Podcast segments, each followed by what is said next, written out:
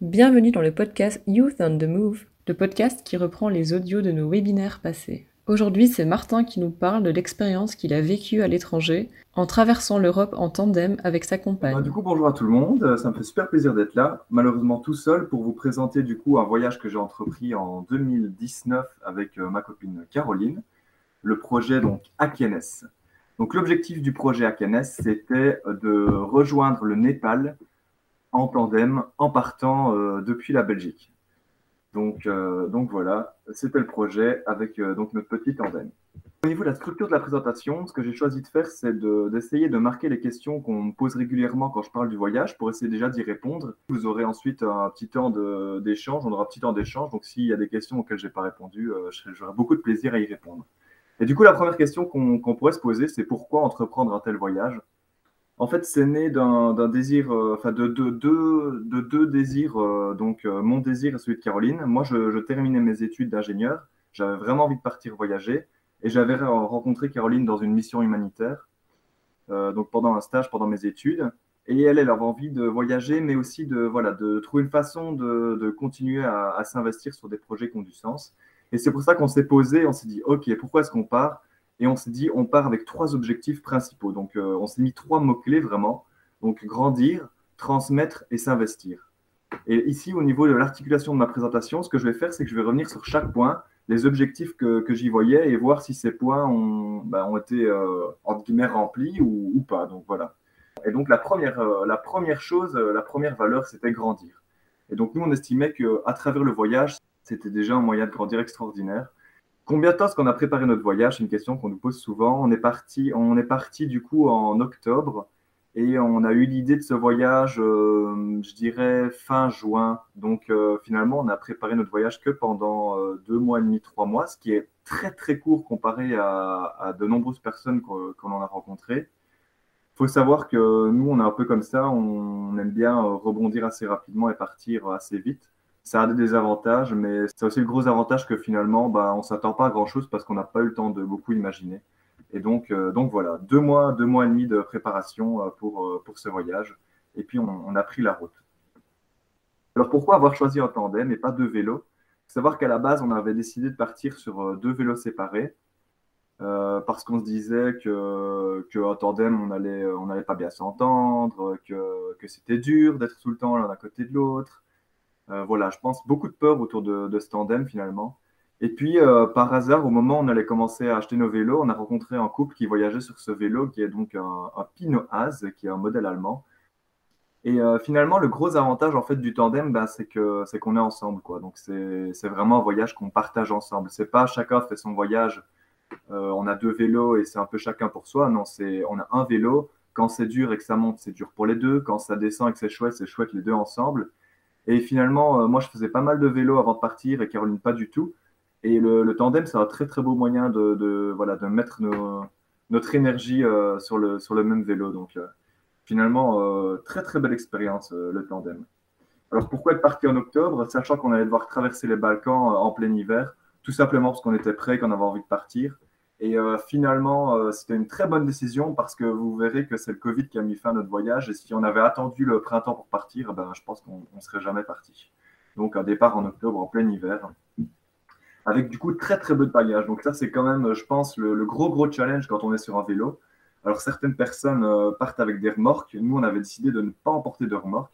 Donc on avait seulement quatre sacoches, quatre sacoches pour mettre nos, toutes nos affaires pour finalement ben, 8 mois de voyage. Euh, c'est assez peu. Ça a été assez difficile quand même de faire le choix, de chacun euh, arriver à s'exprimer sur ce, qui était important euh, pour, l'un et pour l'autre.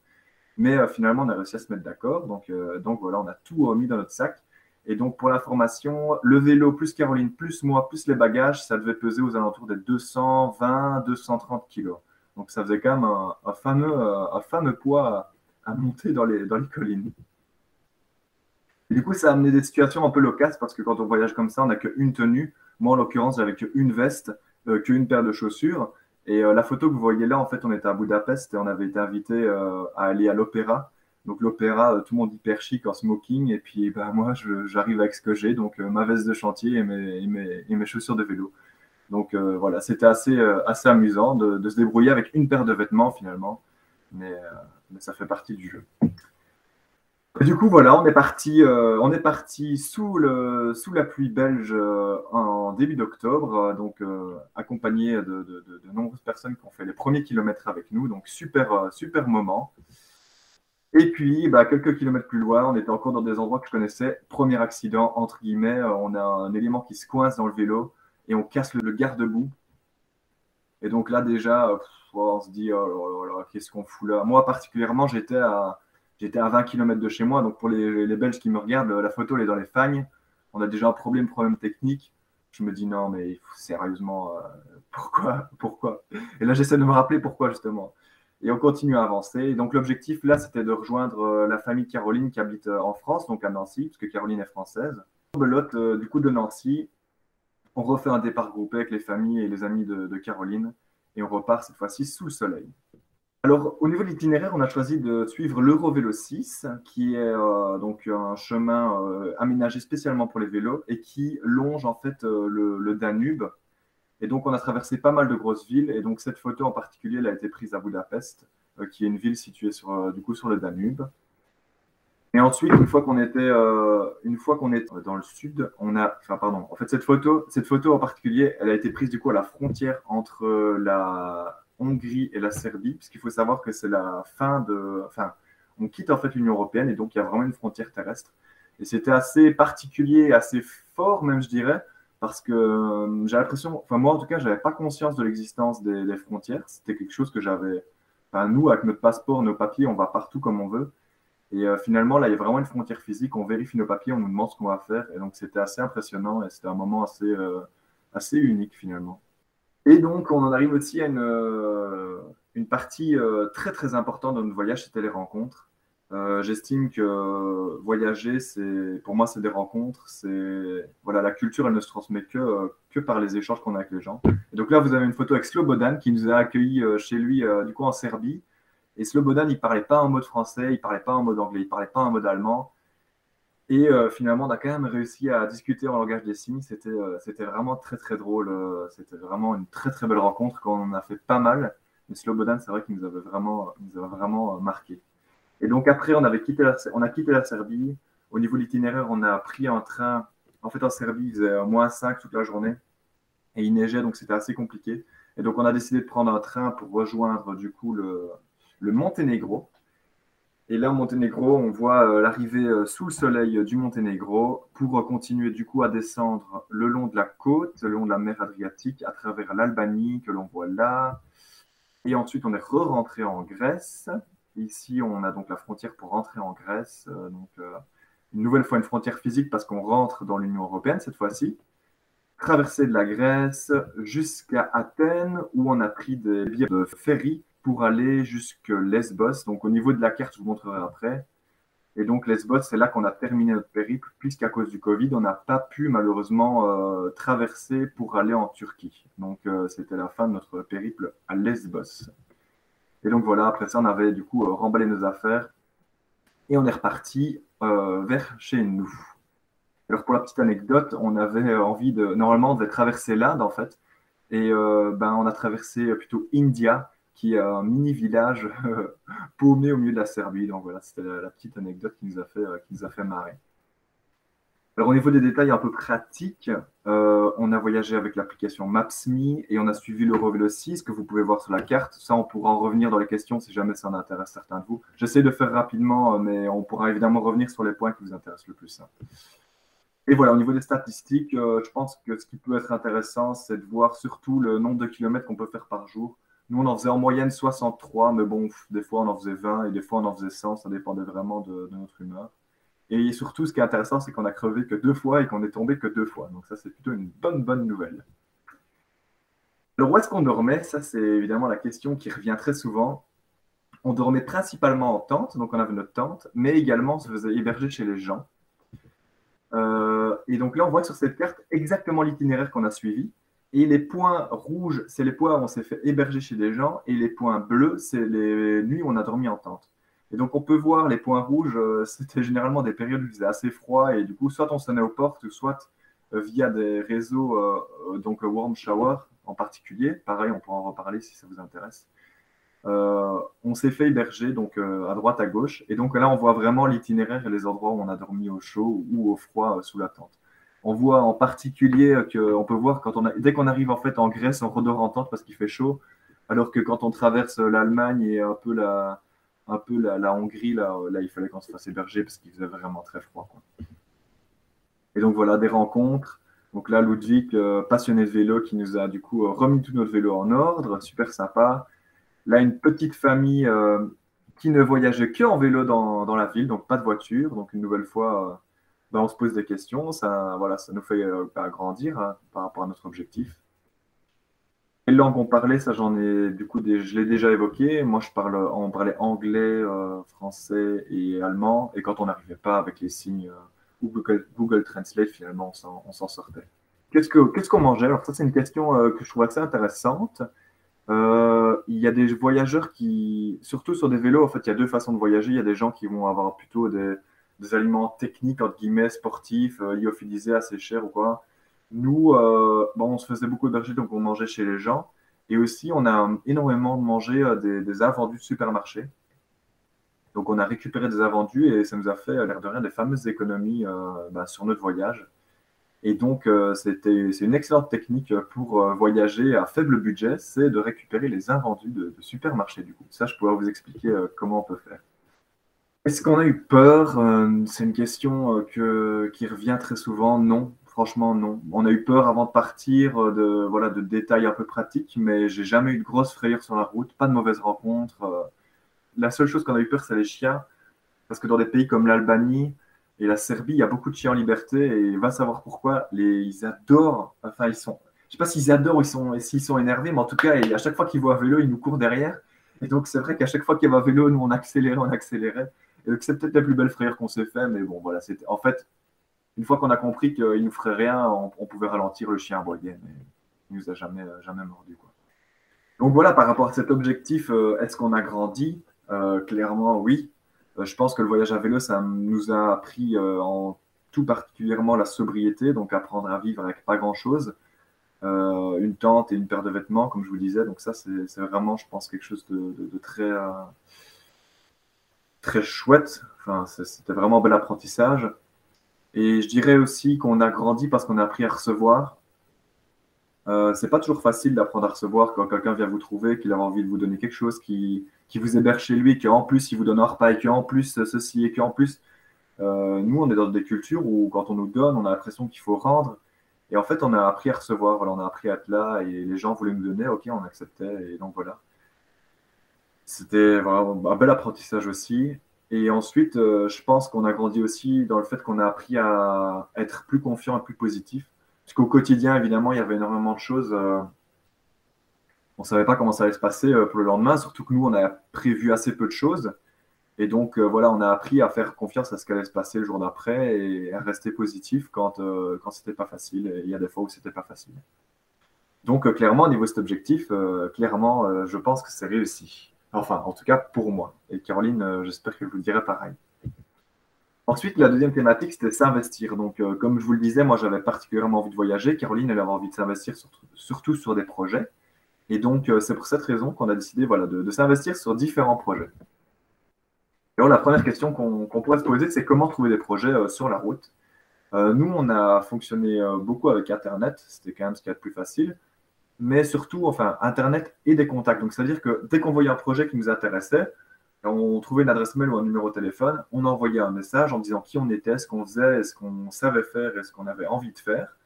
Et on voyait s'il y avait voilà, une correspondance entre leurs, envies, leurs attentes et ce que nous, on avait envie de faire. Et du coup, on s'est retrouvé euh, ben, impliqué dans différents projets. Et donc euh, là, ce, ces deux photos ici, c'était un atelier en Serbie, justement sur le thème de la sobriété. Et euh, donc, on a animé tout un atelier et à la fin, on avait fait des, meubles, euh, enfin, on avait fait différents bricolages en carton, qui est un excellent euh, matériau de récupération. Donc, ça, c'était le premier petit projet qu'on avait fait du coup en, à Budapest. Ensuite, on a fait un autre projet en Serbie, en lien avec la thématique des réfugiés. Donc, il faut savoir qu'il y a énormément de réfugiés qui fuient vers l'Europe. Donc, ça, j'y reviendrai un peu plus tard dans la présentation. Et très souvent, ils sont dans des camps avec très très peu d'hygiène et très très peu de, moyens de, vivre dignement. Et là, on avait rencontré une, ONG du coup qui avait besoin de, faire des douches mobiles dans un camion. Donc concrètement, ils venaient avec le camion dans le camp pour que les réfugiés puissent se laver. Et donc nous, on a construit du coup ce camion. Donc ça, c'était un projet de un mois et demi, je pense. Euh, du coup, on y allait euh, tous les jours et puis, voilà, ça a donné euh, ce camion. Et quand même, le très très gros projet qu'on a fait, du coup, c'est sur l'île de Lesbos. donc l'île de Lesbos, vous la voyez ici, elle est entourée en rouge. C'est une île qui appartient à la Grèce, mais vous la voyez géographiquement, en fait, elle est très très proche de la Turquie.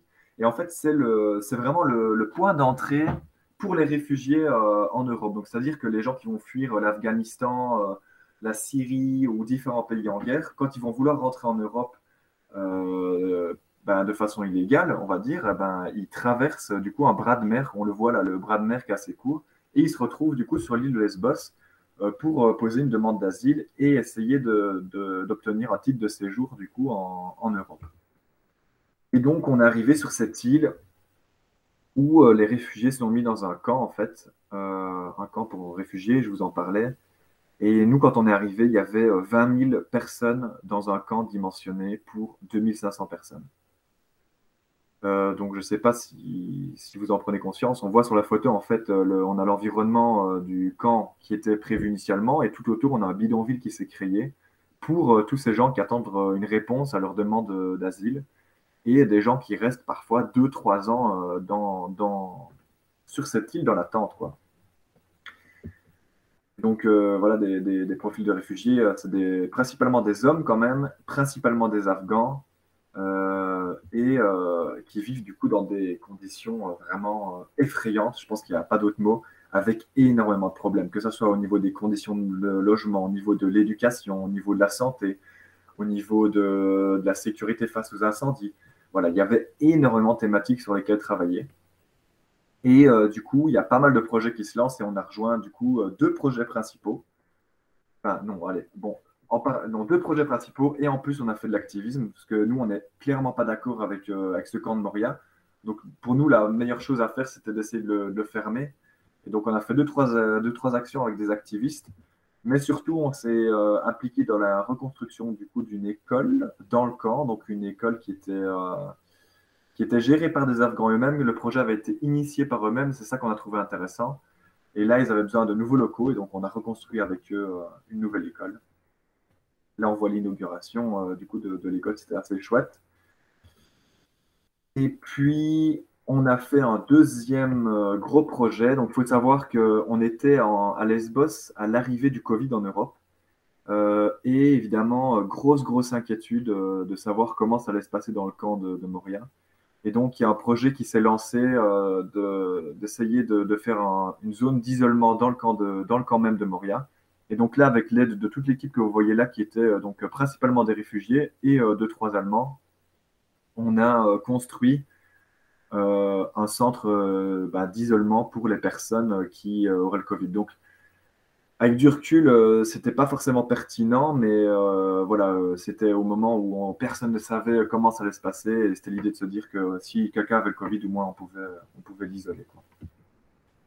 Donc voilà, célébration de, la fin du projet, un moment très très fort, hein, parce qu'on vivait dans le camp de Moria avec les réfugiés, donc on a vraiment appris à les rencontrer. C'était vraiment très très très intéressant et très très fort. Je voudrais juste parler ici du, retour. Euh, je pense que c'est un élément qui est très très important pour les gens qui, veulent, qui nous regardent et qui auraient envie de partir en voyage. Je pense qu'un retour, ça se prépare. Euh, nous, euh, on a du coup, quand on a pris la décision qu'on allait rentrer, on a vraiment pris un mois voilà, sans être sur des projets. On s'est posé dans une ferme qui faisait de la permaculture et on a commencé à préparer les, projets d'après. Quoi. Et donc là, on voit la, construction de la tiny house qui était le projet d'après. Et je pense que le fait de préparer son retour, c'est vraiment décisif pour, pour voilà, pour que ça se passe bien, quoi, pour que ce soit agréable pour, euh, bah, pour, pour nous, quoi, finalement. Et donc voilà, est-ce qu'on a rempli cet objectif de s'investir? Je pense que oui.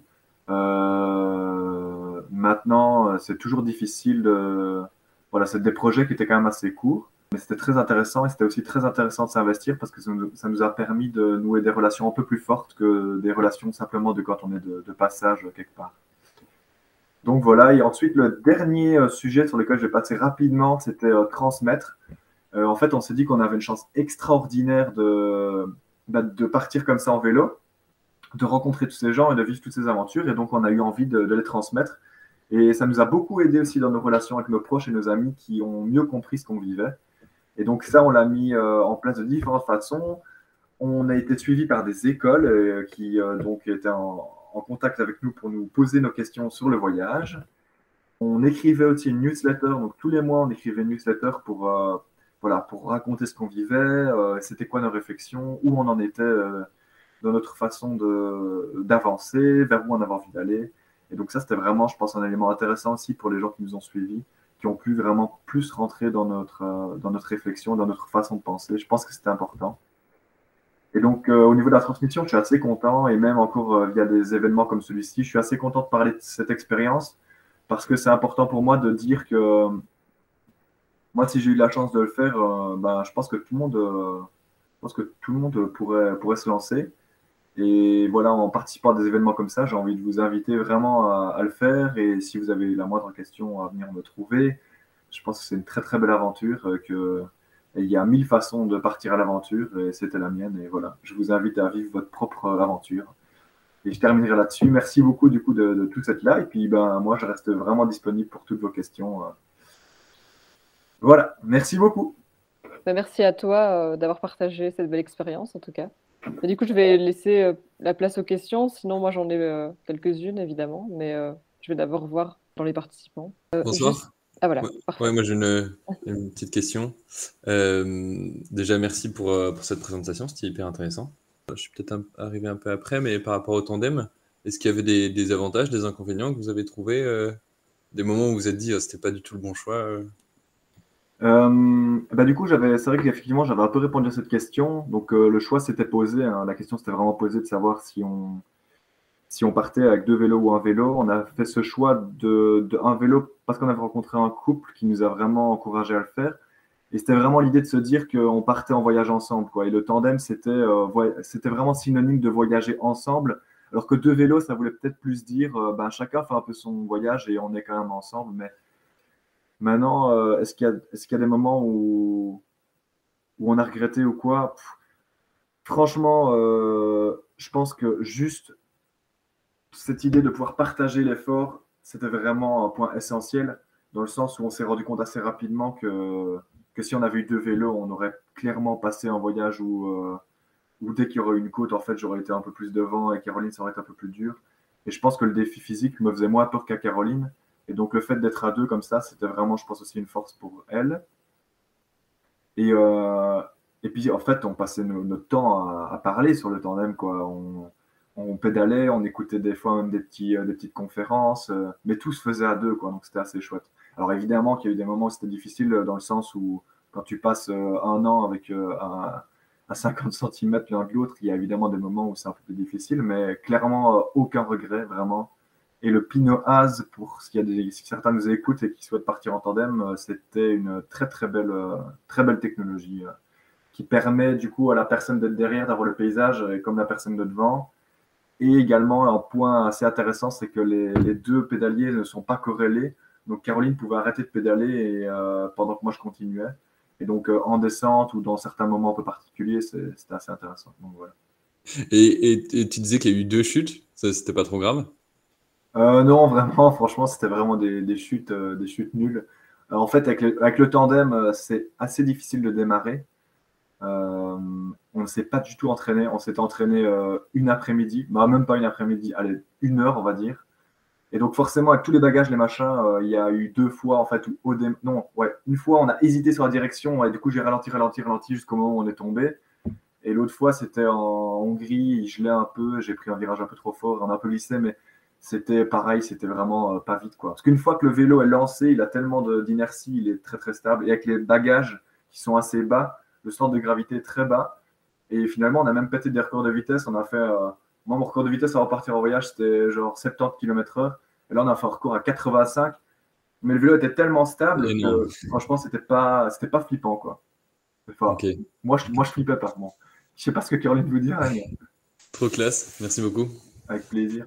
Euh, juste, il y a une question dans le chat qui demande pour revenir sur le sujet des invendus dans les magasins, comment procédiez-vous? En fait, les invendus, c'est assez amusant. Euh, moi, je savais qu'il y avait des gens qui récupéraient des invendus, mais je ne savais pas du tout comment faire non plus. Et euh, nous, ce qui se passe, c'est que, comme je vous l'ai dit, dans les balcons, il faisait vraiment froid, très très froid, et, et on dormait mal la nuit parce qu'on avait froid. Et du coup, souvent, ce qu'on faisait, c'est qu'on allait récupérer des cartons qu'on trouvait du coup dans, dans, les poubelles des supermarchés. Et euh, on en prenait plein, on se faisait un énorme matelas et ça nous, ça nous isolait du sol et on dormait beaucoup mieux. Puis un jour, on était en Autriche, on ouvre une poubelle pour prendre nos, cartons, etc. Et là, euh, j'ouvre la poubelle d'à côté et je vois une quantité de, bouffe, mais un scandale, quoi. Et euh, de la bouffe en parfait état, encore emballée, etc. Et donc là, bah, du coup, le soir, c'était gros, gros festin.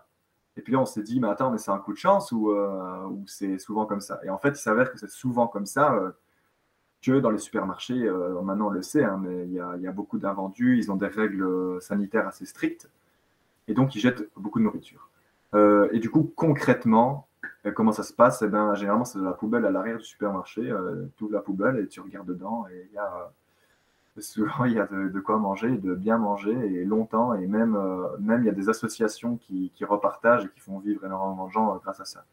Et donc nous, en fait, en voyage, ça se traduisait par on passait près d'un supermarché, hop, on se mettait derrière le, supermarché, on ouvrait la poubelle et on regardait ce qu'il y avait dedans et on a, on a découvert énormément de choses.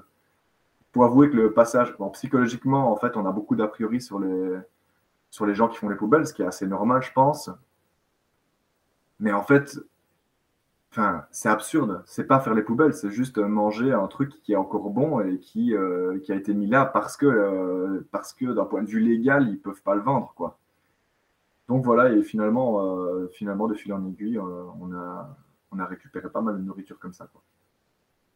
Bon, après, si, en tout cas, franchement, je, je, sais quand on je raconte comme ça, je, je trouve ça impressionnant. Enfin, moi, en tout cas, je, me, sais que si quelqu'un m'avait raconté comme ça, je me serais dit, mais il est complètement cinglé, aller faire les poubelles, etc. Mais en fait, on a une image de la poubelle euh, qui est l'image de la poubelle dans la rue où, tu, où c'est vraiment très très sale, mais une poubelle de supermarché où ils ont jeté, euh, je sais pas, euh, des, par exemple des bouteilles de jus de fruits et quelques fruits. la poubelle, elle est aussi propre que mon armoire, voire plus propre. Je voulais juste revenir là-dessus. Et si jamais vous avez plus de questions, n'hésitez pas à me réécrire par après, on pourra en reparler avec, plaisir. Ah, s'il y avait une demande préalable. Ah oui. J'ai déjà, j'ai déjà essayé de faire des demandes préalables, mais euh, il faut vraiment rentrer dans un cadre légal, avoir une association euh, qui, a, qui, est vraiment, euh, qui a vraiment cet objectif de faire de la récupération d'invendus. Donc, si c'est quelque chose qui t'intéresse, c'est quelque chose qui est faisable, il faut monter juste une association et se renseigner un petit peu. Mais en tant que particulier, ils ne te donneront pas d'invendus. Sauf exception qui est possible aussi. Donc voilà, pour répondre à cette question. Du coup, on avait une question euh, qui demandait Bonjour, j'ai quelques questions. Aviez-vous des chaussures spéciales pour le vélo? Alors là, là, effectivement, oui, on avait tous les deux des chaussures euh, à clip. Euh, pour Caroline, vu sa position, c'était vraiment nécessaire parce qu'en gros, elle avait les pieds au-dessus de la roue. Donc, si jamais il y avait une bosse et qu'elle n'avait pas de clip, en gros, son pied aurait facilement pu partir dans les rayons. Donc là, c'était vraiment indispensable. et donc, c'est des chaussures qu'on a trouvé chez Decathlon. Et ce qui est pas mal, c'est que c'est pas comme les, chaussures de vélo de course où tu peux même pas marcher avec. En fait, c'est une toute petite pièce qui est vissée sous le pied. Et du coup, euh, avec une paire de chaussures, on était bon, on a tout fait, euh, le projet à Lesbos, etc. J'ai tout fait avec la même paire de chaussures. Et c'était euh, c'était vraiment pas mal. Donc, il faut regarder. Moi, c'était des, des Shimano. Ça coûtait pas trop trop cher. Franchement, c'est je recommande vraiment ça. Et en plus, il y a vraiment un gain d'énergie aussi. Et tu pédales mieux, ton pied, il est bien placé, donc tu as moins de problèmes aux genoux. Euh, l'énergie est mieux récupérée parce que les semelles sont plus dures. Donc je pense vraiment ça, vraiment pour moi, c'est indispensable. Alors, quelle stratégie face aux chiens qui vous courez après? Ah, J'en ai la phobie. Ah ouais. Ben, en fait, euh, finalement, la meilleure stratégie, c'était de ne, pas euh, accélérer le rythme. En fait, ce qui se passait souvent, c'est qu'il y avait un chien qui était sur le bord de la route. On passe avec le vélo, le chien commence à aboyer. Euh, nous, on prend un peu peur, on commence à accélérer, le chien euh, voit le truc un peu qui bouge plus vite, il commence à courir. Et finalement, il y a une espèce d'escalade comme ça d'adrénaline. Euh, et, on s'est vraiment fait peur. Enfin, quand tu as un chien qui te court après, effectivement, ça fait peur, même moi qui n'ai pas la phobie. Et donc, en fait, la meilleure stratégie, c'est simplement de ralentir très très fort, voire de descendre du vélo. Quoi. Parce que j'ai l'impression qu'ils ont peur du vélo parce qu'ils comprennent pas bien ce que c'est. Alors que dès que tu remarches, ben, ils comprennent que c'est un piéton et ils n'ont plus rien à cirer. Quoi. Donc voilà, ça c'était notre stratégie. Après, on a rencontré un Français qui voyageait, euh, qui avait toujours des cailloux et qui essayait de le relancer dessus et qui faisait un bouclier avec son vélo. Euh, je sais pas, ça avait l'air un peu bizarre, mais j'ai l'impression qu'il les, énervait plus qu'autre chose. Donc moi, je pense que ma stratégie, en tout cas notre stratégie avec Caroline, c'était d'essayer vraiment de calmer le jeu euh, au maximum. Quoi. Donc voilà. Et pour le retour, avez-vous pu mettre le vélo dans l'avion? Euh, Oui, effectivement, on l'a vu sur la photo où on reprenait l'avion, on avait une énorme caisse. Donc là, il a fallu démonter le vélo. On a été chercher un, carton chez un magasin de vélo pour emballer le vélo correctement. Et tout s'est très très bien passé, il n'y a pas eu de, pas de souci. Il faut juste payer un petit supplément euh, pour le mettre dans l'avion, mais, mais, voilà. Donc euh, voilà pour ces quelques questions. Alors on a une nouvelle question. Pour avoir fait un voyage en vélo, donc en vélo séparé, nous avions pas mal de douleurs. Avez-vous ressenti les mêmes que si vous l'aviez fait séparément, surtout pour la position couchée? Euh, Alors, pour la position couchée, du coup, c'est Caroline vraiment qui était, euh, qui était en position couchée. Euh, et ben, elle a eu des douleurs musculaires principalement parce qu'elle a fait travailler un groupe de muscles qu'on n'a pas l'habitude de faire travailler, donc principalement ben, les cuisses, mais différemment encore que sur un vélo. Donc c'est vrai qu'elle a, eu mal aux cuisses, mais bon, ça, mal aux cuisses, ça, c'est pas un problème. Après, moi, j'ai eu. Ben, du coup, la question, c'est plutôt par rapport au vélo couché. Donc Caroline, elle a eu ça, elle a eu un tout petit peu mal au genou au début du voyage. Je pense que c'était un mauvais réglage du, un mauvais réglage du tandem, enfin de, sa position, parce qu'après ça on a un peu rallongé et ça s'est mieux passé. Euh, et par contre, elle, elle s'est évité les, fameuses douleurs euh, aux fesses quoi, que moi j'ai eu. Elle, elle les a pas eues parce qu'elle a un siège beaucoup plus large. Quoi. Et au dos, euh, ben, ni l'un ni l'autre, on a eu mal au dos. Non. Moi, j'ai eu mal au, eu un peu mal au poignet. Quelle est votre expérience en ce qui concerne les portions de voyage en train? En France, on sait que c'est compliqué, voire interdit pour les tandems. C'est une bonne question. C'est quelque chose qui nous faisait assez peur aussi. En fait, j'ai l'impression que dans ce genre de voyage, finalement, c'est toujours l'humain un peu qui, qui, est, euh, qui aura le dernier mot par rapport aux règles. En Serbie, le cadre n'était pas particulièrement défini. Quand on se renseignait, on ne savait pas trop dire. Et finalement, c'est euh, le contrôleur vraiment sur le quai qui a le dernier mot et une fois que, que, tu arrives avec ton grand sourire et que tu expliques un peu ce que tu fais, il y a toujours une solution. Quoi. Et euh, en France, par exemple, on a, on a, prêté notre tandem à des amis. Et, euh, et, pareil, en fait, le contrôleur était super enjoué et ils ont réussi à faire de la place, euh, je ne sais pas trop comment, mais ils ont réussi à mettre le vélo. Donc effectivement, le cadre légal, je ne sais pas trop, mais nous, ça s'est plutôt toujours joué à l'humain et ça s'est plutôt bien, bien passé en général. Après, nous, notre expérience en train, malheureusement, notre vélo a été un peu abîmé, mais, euh, mais ça n'a rien à voir avec le cadre légal. C'est juste qu'il y avait des jeunes qui faisaient la fête dans le train et ils sont assis dessus, ils ont cassé un truc. Ça fait partie de, ça fait partie de l'aventure. Euh, tu parlais des euh, warm showers. Ouais. Donc, quand tu rencontres les gens, moi je connais bien coach surfing, mais du coup, warm shower, je ne connais pas. Est-ce que tu pourrais un peu en parler? Ouais, tout à fait. Mais alors, warm shower, c'est on va dire, l'équivalent de coach surfing pour les voyageurs à vélo. Donc, pour ceux qui nous écoutent et qui ne savent pas ce que c'est coach surfing, coach surfing, c'est une application qui va permettre de mettre en lien des voyageurs et des, euh, et des habitants, enfin des gens qui ont un lieu pour accueillir. Donc, euh, concrètement, euh, par exemple, mettons que demain je parte à Venise, j'en sais rien, et, j'ai envie d'être hébergé chez quelqu'un, plutôt que de, payer un hôtel où je rencontre pas de gens ben là, tu t'inscris sur l'application, tu envoies un message et puis tu te fais accueillir. Et généralement, euh, généralement c'est des gens qui ont eux-mêmes voyagé ou qui ont eux-mêmes profité de coach surfing. Et donc là, on a exactement la même démarche pour Warm Shower. Donc, euh, c'est une communauté de cyclistes, donc réservée aux gens qui voyagent à vélo. Et donc, euh, tu contactes les gens à l'avance et puis une fois que tu arrives, ils t'hébergent. Et mon expérience de Warm Shower est très très positive par rapport à Coach Surfing. voilà, disons que ce qui est assez chouette, c'est qu'il y avait vraiment une communauté. Il y a vraiment cet esprit communauté euh, vélo, on va dire, où c'était des gens qui, voilà, qui savaient ce qu'on faisait, euh, qui, euh, qui savaient un peu. enfin, un détail tout simple, c'est que généralement, quand on arrive en vélo comme ça et qu'on a fait une journée de. On a fait une journée de, de, de 60-80 km, on n'a qu'une envie, c'est de se poser 5 minutes, d'aller prendre une douche. et eh ben, tout le monde l'a toujours bien compris. On arrive en vélo, les gens disaient allez vous poser, allez prendre une douche. Une fois que vous serez propre et un peu reposé, vous venez et on aura un temps d'échange et, on mangera ensemble. Mais c'était voilà, des gens vraiment qui, ouais, qui avaient voyagé, qui savaient ce qu'on faisait et qui ont été aussi souvent très intéressants, même d'un point de vue purement vélo parce qu'ils avaient des conseils. Et d'un point de vue euh, plus euh, expérience de voyage, c'est des gens qui ont fait souvent des projets extraordinaires euh, en vélo. Donc ouais, Warm Shower, je recommande, je recommande très très très très fortement, très très belle communauté. Et les gens sont assez réactifs aussi. Par rapport à Coach Surfing, où il y a une personne sur deux qui répond pas, voire plus, sur Warm Shower, je dirais que tu as peut-être 85% de taux de réponse. Et, et, même quand ils savent pas prendre, ils te répondent. Donc c'est assez agréable. Quoi. Maintenant, il faut, je pense, s'y prendre un peu à l'avance en fonction de là où vous allez. Quoi. Si vous êtes sur des itinéraires très fréquentés, euh, c'est intéressant de préparer un minimum à l'avance. Euh, je ne sais pas si ça répond à ta question par rapport au room shower. Oui, oui, tout à fait. Du coup, il y a des petites questions qui se sont glissées dans le ouais. Euh, alors, pour votre tente, comment faisiez-vous Tente dans le jardin chez l'habitant, sauvage ou camping? Euh, J'ai jamais payé un camping de ma vie. Non, c'était vraiment, c'était principalement du sauvage, il faut dire, principalement du sauvage. Donc euh, là, on essaye de, voilà, de se cacher un petit peu de, la route ou de, là où on peut se mettre. Et euh, tant dans le jardin chez l'habitant, finalement, c'était presque une technique entre guillemets pour rencontrer des gens. Euh, des fois, c'est vrai que quand tu sonnes à une porte, c'est un peu difficile d'aborder les gens.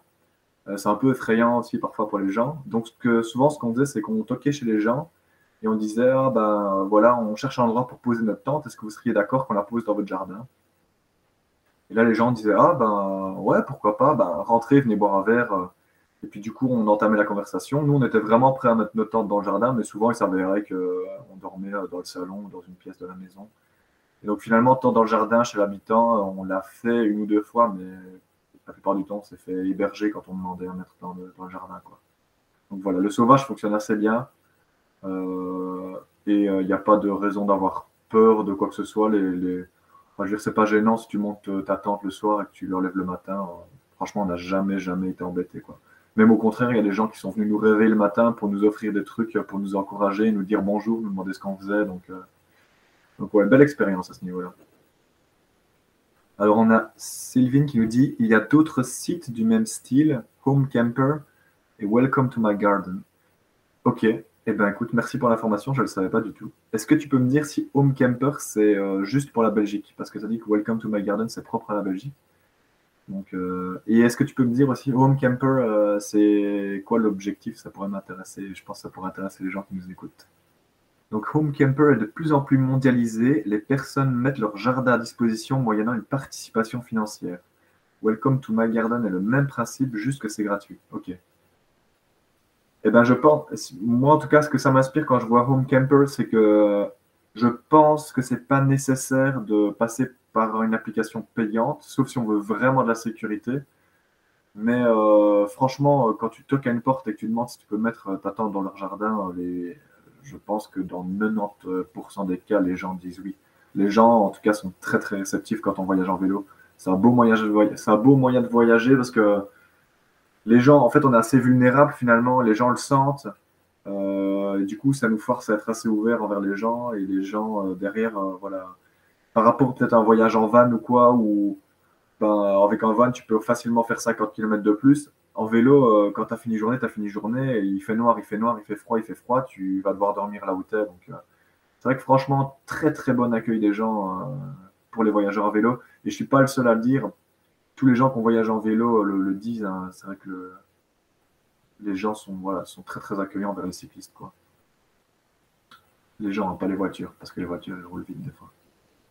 Je sais pas si dans les gens qui nous écoutent, je sais pas trop euh, c'est quoi votre, euh, profil. Je sais pas s'il y a des gens qui projettent de partir euh, prochainement ou qui ont un projet en tête et qui essaieraient de le monter. Et du coup, si dans le doute, si jamais il y a des gens qui nous écoutent et qui projetteraient de partir, je pense que c'est vraiment en tout cas intéressant avant de partir de se poser, de se demander euh, pourquoi on a envie de partir. Je pense que euh, moi, ça permet de se dire derrière, euh, est-ce qu'on a répondu à nos objectifs ou pas Et peut-être un peu d'orienter son voyage en fonction de ce qu'on a envie de vivre ou pas. Quoi. Disons que si nous, notre objectif, c'était principalement la découverte de paysages, on n'aurait pas du tout voyagé comme on l'a fait. Moi, j'ai encore une dernière petite question par rapport au fait que vous ayez rejoint des projets sur la route. Tu as dit, ouais, les projets, on les trouvait sur Internet. Est-ce que tu as un peu des pistes pour les gens qui voudraient justement trouver des projets dans différents pays? Ça dépend très fortement de la thématique que, les gens souhaitent aborder, on va dire. Nous, on est nous, la thématique qui, nous touchait, c'était la thématique des, réfugiés, donc on a axé nos recherches autour de ça. En fait, je, pense que mon meilleur conseil, c'est juste n'ayez pas peur de contacter des gens. Quoi. Donc, euh, s'il y a un projet qui vous parle, mais qui, n'est pas tout à fait dans la branche qui vous intéresse, n'hésitez pas à les contacter parce que eux vont pouvoir mieux vous réorienter. Enfin, par exemple, je pense au projet avec la douche, on n'a pas trouvé, entre guillemets, nous-mêmes. On a, euh, on a contacté une autre dame en expliquant un peu qui on était, ce qu'on a envie de faire. Elle nous a dit Ah, ben moi, j'ai pas spécialement quelque chose à vous faire faire, mais euh, mais il y a ce projet et je sais qu'ils ont besoin de euh, personnes euh, et patati patata. Et donc, ça s'est fait, ça s'est fait comme ça. Maintenant, il y a sinon des. Pour des gens qui souhaiteraient voyager différemment et s'investir sur des projets, il y a des réseaux qui existent comme Workaway, où on va pouvoir aller travailler chez, chez l'habitant. et donc, en général, tu travailles et tu es logé, nourri derrière. Et donc là, il y a un tas de projets super sympas aussi, euh, que ce soit en permaculture, en construction, en autoconstruction, que ce soit en travail avec les animaux. Là, il y a vraiment pas mal de choses à faire. Donc ça, c'est un très très intéressant. Euh,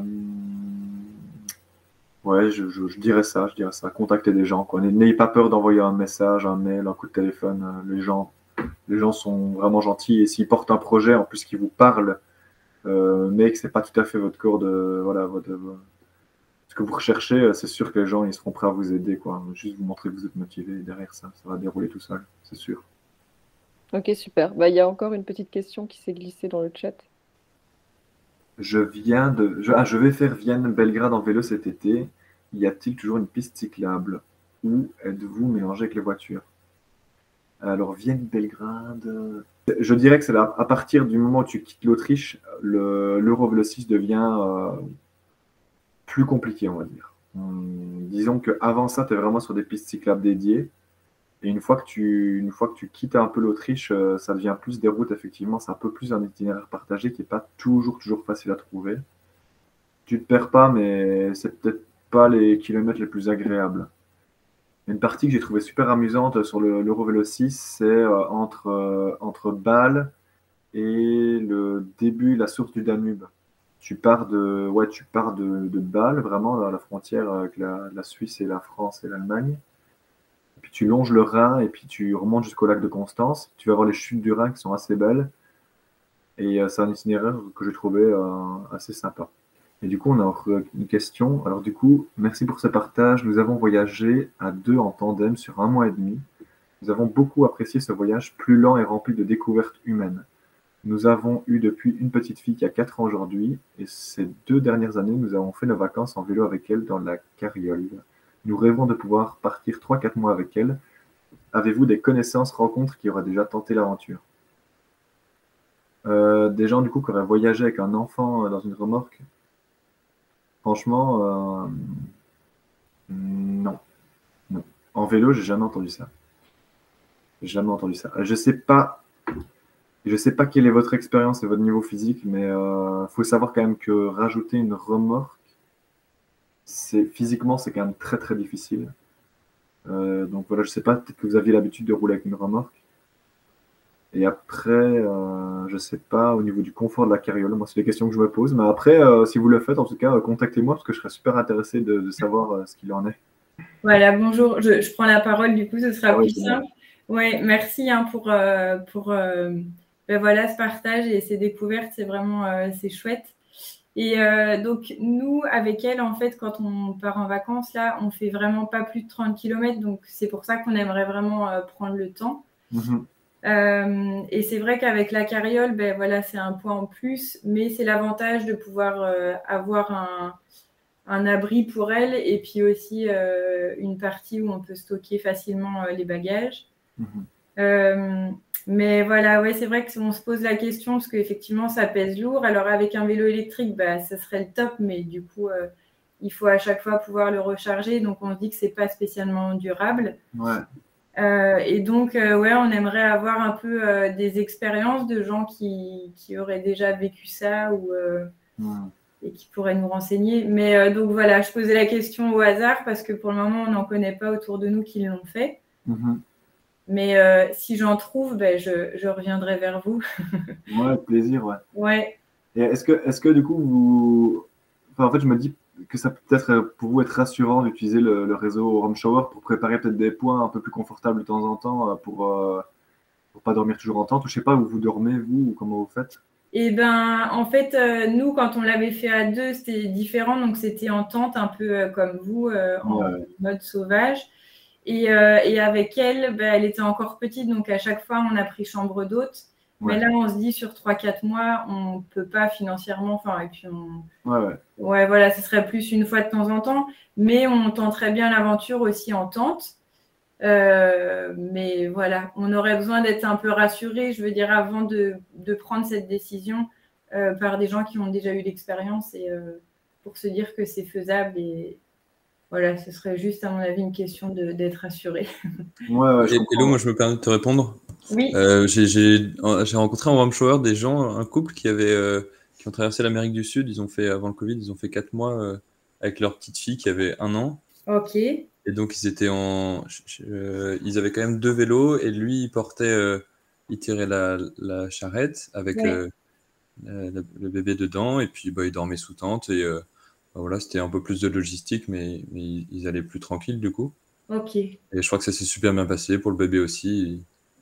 Et ça avait l'air incroyable. Donc, donc, ouais, je pense pareil pour l'idée de répartir la charge aussi. Oui.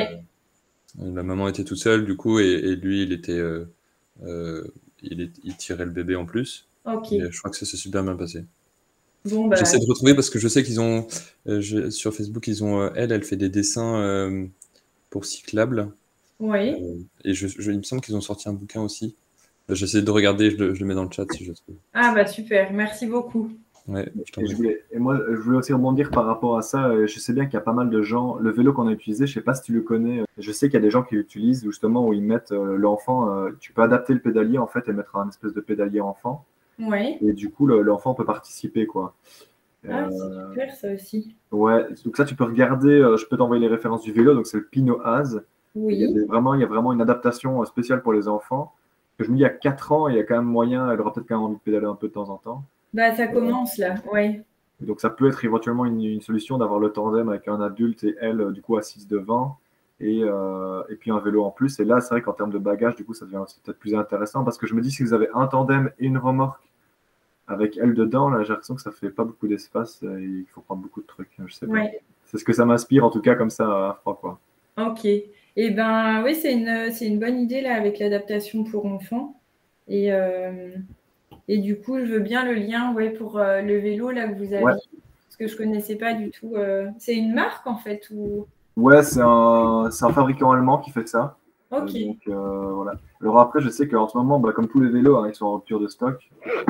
Moi, je te dis, j'ai cassé une pièce du vélo, j'aimerais bien la réparer. Ça fait déjà 3-4 mois. Donc, je ne sais pas, sais pas quelle échéance vous projetez, mais je, voilà, faut pas, faut pas en espérer en avoir un d'ici, à mon avis, les 5 prochains mois. Quoi. Ouais, ok.